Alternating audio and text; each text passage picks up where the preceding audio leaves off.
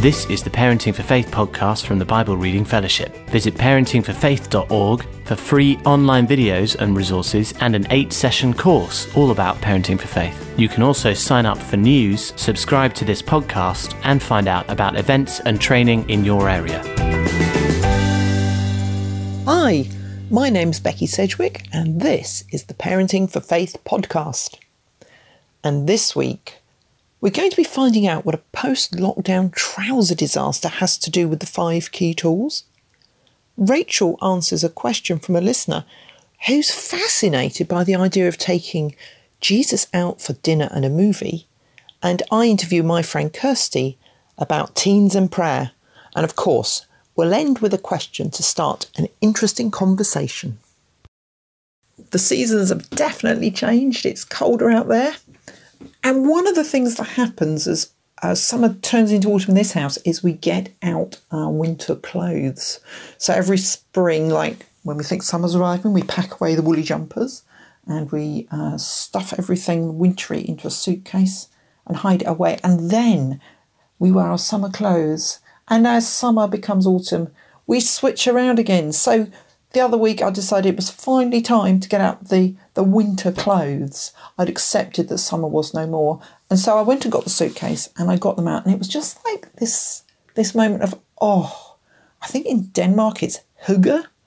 I thought, oh yes, I embrace my woolly jumpers and there are my favourite boots. And I, I felt I could make this transition into winter comfortably now. I had my clothes and I pulled out my favourite pair of winter trousers, which are so comfy and warm. And I was just like, kind of like, yeah, I can do this winter thing.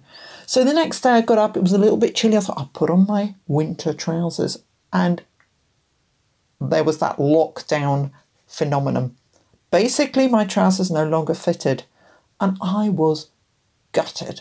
Well, they kind of fitted, but only if I sucked in and squeezed, and I could wear them, but they were really, really uncomfortable. And I don't know how many of you have had that experience recently, but I was a bit gutted. These are my favourite trousers, and they just don't fit.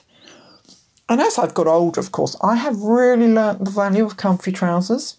Now, I was a teenager in the 80s and we wore really skinny drain pipe jeans. They were all the rage. I don't know whether any of you can remember that far back, but I'm not kidding. We did do that thing. I did it where you bought the jeans, you went home, you sat in a bath of water in order to shrink the jeans so they fitted you like a second skin. And they did. But they were incredibly hard to wear. So just before I went off to college, me and my friend Sue, we went shopping in a boutique shop in our local town to buy jeans to wear at college. So they were really, really, really tight, but we wanted them anyway. So there we are, and we had these. This uh, very fashionable boutique had these like changing rooms with saloon doors. You know the ones where they only cover the middle. And I went into one um, little cubicle with whatever I was trying on, and Sue went into the other with these amazing jeans.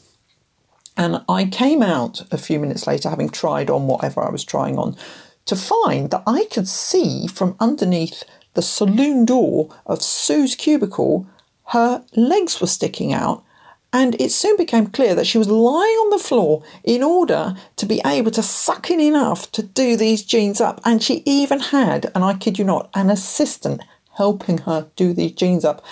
And eventually they the zip done up, they tightened the button, and she staggered up, triumphant, and bought the jeans, even though they must have been the most uncomfortable things ever. I had a pair that weren't quite that tight, but I remember wearing them my first day of college, and I felt like I looked a million dollars. But truly, I couldn't wait to get these jeans off. Faced with too tight trousers, I just don't want to wear them. And when I look back at my early days of Christian parenting, it often felt like I was wearing trousers that didn't fit very well.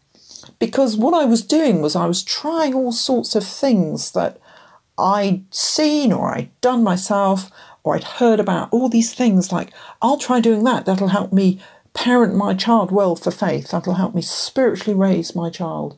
So as a kid, I'd love Bible notes, so I got Bible notes, but truth is, my daughter really didn't take to them. So Bible notes were discarded. another family at church did this really cool breakfast devotion thing where they would all sit around, like considering a verse of the Bible and chatting around it. And I thought that sounds like something we could do. But it failed absolutely miserably in our in our crazy breakfast schedule. And then I read this book, and this was the the point at which I realised I was probably never going to be a great spiritual parent. And this book advocated getting up at five o'clock every morning and praying for an hour for your child every day. And I thought, this I can do. And of course, I lasted 10 minutes and fell asleep again. I tried all these things that just didn't fit me or my daughter very well. Back to my winter trousers. Now, if I'm ever going to wear those again, two things, one of two things needs to happen. One, I need to lose a fair amount of weight, which probably won't happen. Or I need to muster all my sewing tools and skills and basically take them out a little bit so they do fit. And that's the thing about parenting for faith. We don't want to give you a list of do's and don'ts. These are things which will help you raise your, your child spiritually. We want to give you tools and skills to help you adapt and fit the things you're discovering, the things you're finding to fit you and your family exactly. Because every family, every kid is unique, and there's never a one size fits all approach with parenting for faith. We want to give you tools and skills just so uh, I might be able to adapt my trousers to fit me perfectly. You can adapt those things you're seeing around you to adapt your family perf- to adapt to your family perfectly so they can learn to connect with and grow in God in a way that works for them. So, at the heart of parenting faith, we have something called the five key tools. And really, what we're saying is if you can get to grips with these tools and see how they work and start to apply them in your family, you are so going to be on your journey of, of helping your kids grow a connected relationship with God I don't know what you're like at DIY, but I'm not great with tools, and the idea of having to master a tool actually fills me with dread. I'm so bad at DIY that there's actually a hole at the top of the stairs on the wall where I drilled right through a wall when I was putting a shelf up, but we'll pass that one by and hope that the people who buy our house after us never notice. But the really great thing about these five key tools of parenting for faith, which you may have come across or they may be new to you, is actually none of them require you to master a new skill because you have those skills already in your daily parenting. You're already experts in these tools. We just want to help you see how to use them when you are teaching your kids about life with God. So, really quickly, the first key tool is something we call creating windows because kids learn by watching you and copying. So your little kid in the back of the car in their car seat will be brum brumming and changing gear and squealing on brakes, not because you've ever taught them to do it, but because they've watched you do it. And our kids do that all through their lives you might find your kid uses the same phrases as you, or they pick up your habits, or they develop the same passions you because they've seen how you do life and they're, they're kind of beginning to evaluate it. Oh, that looks good. I could try that. So, creating windows is just applying that skill, that tool, to showing your kid little glimpses of how you do life with God, how you read the Bible and the impact it has on you, um, how you think about creation, how your relationship with God affects your choices by deliberately letting your child see little glimpses, little windows of those things, they begin to see what a life with God is like and begin to work out how to do their own. The second key tool is one you will be incredibly familiar with. It's called framing or explaining. Why, mummy? That's all we hear when they're tiny, isn't it? Why this? Why that? And we spend most of our time, it seems, explaining to our kids of whatever age how life works so they can learn to do it well. How to cross the road safely, how to revise, how to deal with other people, what to do if there's a fire. We teach them all these things, we explain to them, and, and you know, that's what framing is. We simply explain to them what life with God is like And often that's by answering questions or exploring ideas through the Bible, explaining where and when we see God. That skill you've already got of helping your kids understand the world and how it functions is one that you can quickly and easily apply to how we do life with God. The third key tool is called unwinding. You've already got this skill as well. Parents and carers are experts when it comes to helping our kids when they misunderstand things. We are constantly refining and correcting and broadening their view of the world, of their relationships, of friends, by giving them different points of views, showing them a different way of thinking about something. You know, a kid may get really stressed. Are we going to get a tsunami in, in this country? I'm like, no, in the middle of Wiltshire, tsunamis can't happen here. You're quite safe from a tsunami. Or they might be in a grump with a friend and you get to explain that actually this is something else I see in Jamie that might help you understand him better. And kids get muddled about God as well. They may pick up funny ideas about him from their own reading of the Bible or from something somebody said. And God's not always that easy to understand. And one of our joys as parents and carers is to help them unwind the wrong views, the muddled views they get of God, and to give a really big, broad, and balanced view of Him so they can understand Him better. The fourth key tool chat and catch. We also spend a lot of time as parents helping our kids know how to have good relationships with people. Friendship issues is something that was big in our house for a very long time. How do we navigate relationships so we build good, connected relationships with other people. And that's what Chat and Catch is. Um, we do that. We help our kid build a connected relationship with God, connecting with Him easily and naturally, just as just as naturally as your kid will chat to you as you walk down the road to McDonald's, or as you have a heart to heart late at night with your teen. We want them to connect with God and chat to Him easily and naturally, as well as catch His words back. That's all chat and catch is. You already help them build good, strong, connected relationships, and you just extend that to how we build a good, strong, connected relationship with God. And the fifth key tool is something we call surfing the waves. You are already an expert in that because every time you support your kid on the touchline when they're playing rugby, or you buy them the latest game for their PlayStation, or you take them to that musical they're dying to see, or their drama class, you are supporting them in the passions and interests they have that are growing in them. And, you know, parents go the extra mile to get their kids to a, a class or to make sure they get to go on that demonstration they want to go on, anything they want to do. We want to support our kids in the stuff that's growing in them. And surfing the waves is simply doing that for the passions and interests that God is growing in them, the passions and interests He might be growing in them for use in His kingdom. And some of them will be obvious, maybe like a love of worship and how we can support them as they maybe want to learn the guitar or join the music group at church. Some things may not be so obvious if uh, they're incredibly hospitable and you might sense that there's some, some skill there, a gift that God's growing in them. When we spot the gifts, and passions and interests and skills that God's growing in them, then we can get on board, surf the waves with them as they do that. A skill you've already got that you just transfer to their spiritual life.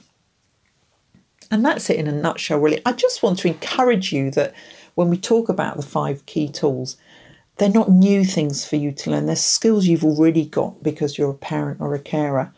And you can use these as you spiritually parent your kids. So if you head to our website, if you want to know more, just just look down the menu for the five key tools.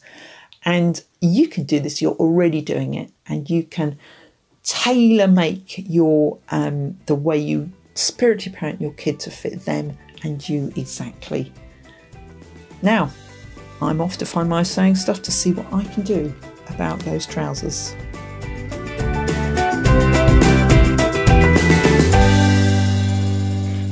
This is Rachel Turner, and this is the question and answer section of our podcast. And uh, we had a question come in to our inbox. If you want to send us a question, we'd love to hear from you. It can be about anything under the sun. And uh, usually it's about Parenting for Faith, but hey, you can ask any question. We'll have a go. And uh, this uh, question was from Shelly, and it makes me really happy. And so I'm going to answer this question. It's this it's about me, I guess. It says, I am starting an online Parenting for Faith course this evening. Whoop whoop. And the whoop whoop was me, not her.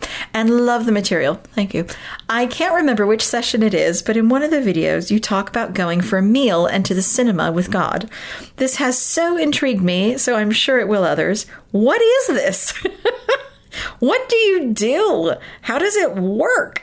What does it look like? Thanks, Shelly.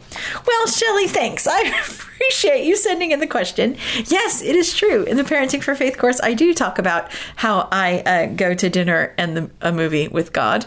Uh, I can't, I don't even know which episode it is in either. I think it might be in the chat one. Um, yeah, it's a pattern I started when I was a teenager, actually, because I found uh, the concept of praying quite uh, pressury when I was a teenager, uh, because you know the, the godly, godly people in my church were you know praying and and and uh, yeah, I grew up in America, so I, have lived in this country for 18 years now. Uh, but I was born and raised in America, and they had prayer closets, and you had these prayer warriors, and there were these these amazing people who really would just intercede. And I always felt really inadequate about my prayer life because I just like I don't know. And I I began to feel like I wanted to share life with God. I wanted to find my own pattern of life with God because I after trying many different ways of trying to do it the right way, I just thought, well, I'm just going to have to do it my way. So uh, my pattern of just chatting to God really i remember starting when i was a kid and doing it. Uh, but really when i as a teenager chose to like embrace it and be like no this is my way of doing it was uh, when i was driving in america they let 16 year olds drive. And so uh, i got my driver's license. And so i used to buckle myself in and then i would i literally would do this folks. I would buckle the seatbelt of the seat next to me the passenger seat as a reminder that god is with me because I don't know. In California, you drive a lot, and so uh, it was like my time with God. So I'd get in the car and I'd, I'd buckle him in as like a God is now with me, and then I would just talk to him out loud uh, because if I was in my head, then I would end up just thinking about stuff. So I thought, okay, I'm just going to do it when nobody can see me out loud in the car, and I really enjoyed it. I really enjoyed just being like, okay, that was craziness. Did you just see that? Like, I cannot believe that he just said that to me. And I would talk to him as if he was my friend. And because I was in the car, it it felt safe and natural, and I was going someplace. And so I, I began this pattern of of talking to God in the car. And so I would have a really bad night at the theater. I'd have a really bad uh, time at school and I'd get in the car and I would just chat, chat, chat, chat to him. And uh, I realized you can't do that out loud, but I, I discovered that that out loud pattern of just wanting to share, and it really grew my desire to talk to him about stuff. And I I began to realize that one of the reasons, one of the things that made me feel heavy about prayer was that it always had to be about something important, which is why I started chatting to God about I don't know, anything that hit my brain while I was in the car. Um, but as I got older and life sort of gets more complicated, you know, you get married, you have kids, it's really hard to get that alone time with God where you feel comfortable chatting.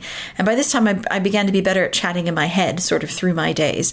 But it was these little snippets of of moments. You know, if you're ever trying to do a relationship around family, you know, you get these half seconds, you know, in the kitchen or over feeding your kid or something, and it just, you know, when you're trying to even maintain a, a a relationship with a friend or a partner when you're trying to do busy life. It was always these little snippets. And I thought, when I want to really catch up with somebody, I go do something with them, something fun, something that's enjoyable and something that facilitates conversation.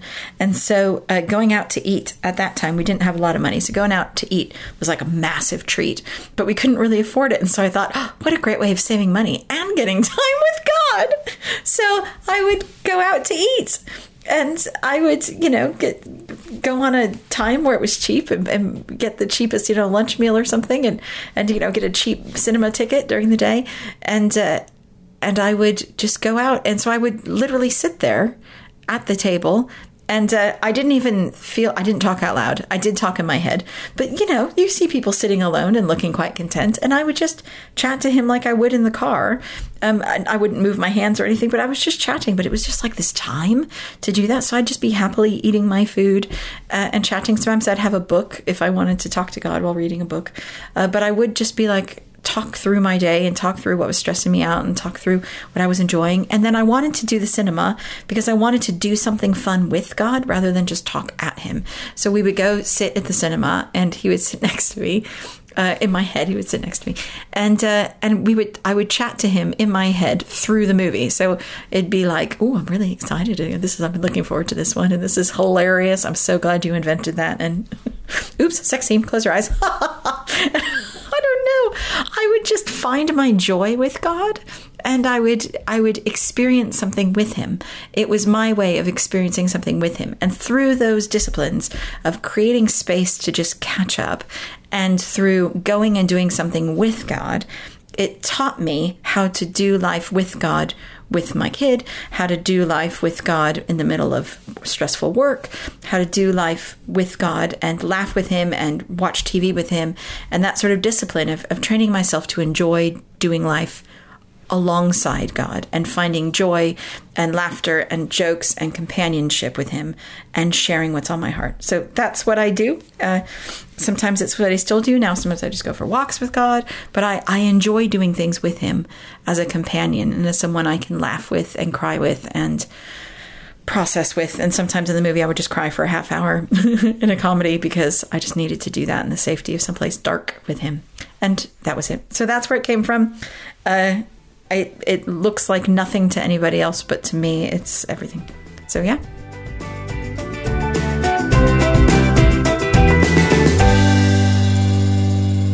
So, I'm here with Kirsty Wilmott, who is a great friend of mine. But she's not just here because she's a great friend of mine. One of the things that I think uh, sometimes we get asked about at Parenting Faith is about teenagers and prayer. And Kirsty has been a youth leader for approximately 35 years. 35 years. She has done a lot of praying with teenagers. And my daughter was one of her teenagers once. And um, I've been fascinated by watching how her prayer journey has influenced the way she worked with teens. So I thought it might be really interesting today to have a quick chat with Kirsty and just ask her for wisdom about teens and prayer. So, Kirsty, can you tell us about kind of your journey of youth work and prayer just a little bit? Absolutely. Um, when I first, I was 22 when I first took on a youth group, and we, you know, every time we did a session on prayer, and it was fairly conventional. Um, God is in heaven, and we sat down here, and hopefully we'd hear from Him. Um, and it was only when my own prayer life changed dramatically, and I realised that God was trying to contact, talk to me um, all the time, and uh, that I that my own that so my own journey changed, and therefore my um, the way I taught prayer for teenagers also changed because we began to experiment. We began to um, we began to listen. We began to hang out with God, if you like, and um, not always successfully, but sometimes um, dramatically and wonderfully. Um, but it's really been only in the last four or five years that I've really seen a change in how that worked and, and the fact that it, it worked much better.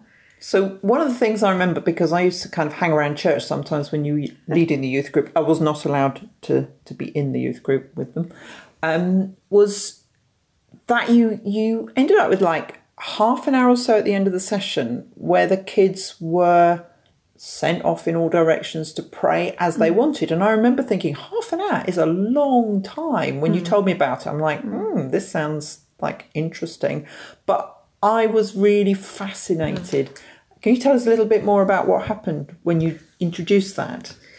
To begin with, we started with 10 minutes. And the key to uh, this time is that you allow you're basically saying we've got no calls on your time. We may have uh, uh, dropped a question in. What would you ask God? Uh, ask God his favorite color. Um, ask God what he thinks about um, um, or there's a particular situation that we were really worried about in Sudan, and we'd say, well, go and ask God what he thinks about this. And to begin with, we gave him 10 minutes, and it became patently obvious that 10 minutes wasn't enough, and that gradually we, we it, these, this time just got longer and longer, and it became a really precious time. And parents would come in to the hall and um, to into the church, and there'd be this all these teenagers draped around the church, absolutely dead silence, um, because they were praying, and it was remarkable and incredible. I think it worked because it became their their time with God. Nobody put any boundaries. Nobody put any rules in. If um, a young person couldn't sit still, they were they were certainly encouraged to walk around. If somebody wanted to write, they could write reams in their book. If somebody wanted to draw pictures, and we'd had some absolutely remarkable um, answers to prayer and um, conversations with God recorded or not recorded, because some of these young people simply lay and and were with him. So, how did you move them from thinking prayer was a kind of a corporate activity that kind of happened at them to this place where they actually wanted to go and spend time with God? And, and I think maybe some of it had to do with the fact that there was freedom to mm. to pray however worked for you, but it seems a really big shift. And it was, and and the jumping off place was the mo- is the most important place in the whole world. Is that if you understand that God loves you, and if you were the only person in the world he'd messed up, he, he would have still gone to the cross for you. That's the jumping off place. And and even if some of these young people didn't believe in God, their jumping off place was still that something loved them and therefore um, going and, and spending time with that God who loved them um, became a thing. Um, I was as surprised as anybody. So I'm thinking, um, having been a parent of a teenager, mm-hmm. Um, you get this classic thing, don't you, where there's a point at which you're doing prayers as a family or, or at bedtime or in the car quite readily. And then suddenly, with all things teenagerish, the shutters seem to go up and um, you're no longer privy to your child's internal kind of thinking processes, which is quite appropriate. But, you know, as a parent, you'd love to know that your child had a, a prayerful and filled life. So, what would you say to a parent who's like, I have no idea if my kid's praying? What can I do to help my kid pray? Uh, what you can do to help them pray is not um, tell them to pray or not, or perhaps ask them how they pray. But don't put any um, rules or boundary. How you pray isn't how they're going to pray. Teenagers are, are, are, you know, they'll do whatever the opposite is that you're doing. So, um, uh, but allow them the freedom um, to explore God and the relationship with God in their own way. And so anything goes. Um, you can suggest things, would they find it helpful if, but um, be so laid back about this and so gentle about it. And but be encouraged that um, uh, that God has got your your teenager, despite appearances, held so tightly and absolutely loves them and adores them a trillion times more than you ever could. Um, and their journey is in his hands, but it is a journey, and they will not pray like you pray, and they will not have an understanding of God that you have. But um, he's got them. Um, so uh, set them free to find him for themselves in any way, whatever way that takes. And if it means their prayer corner is painted black and it's got a, you know, it's got some dodgy posters on the wall or something, but if that's their space and there's a Bible in there somewhere or whatever, you know, then be thankful.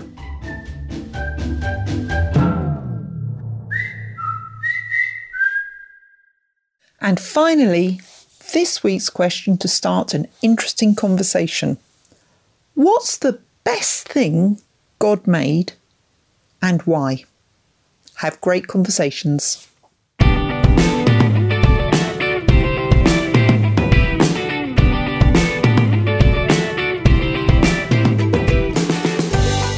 Thank you for downloading the Parenting for Faith podcast. A new episode will be released next week, and why not look at parentingforfaith.org to watch the free eight session course, to get in touch, or to find out about training and events near you.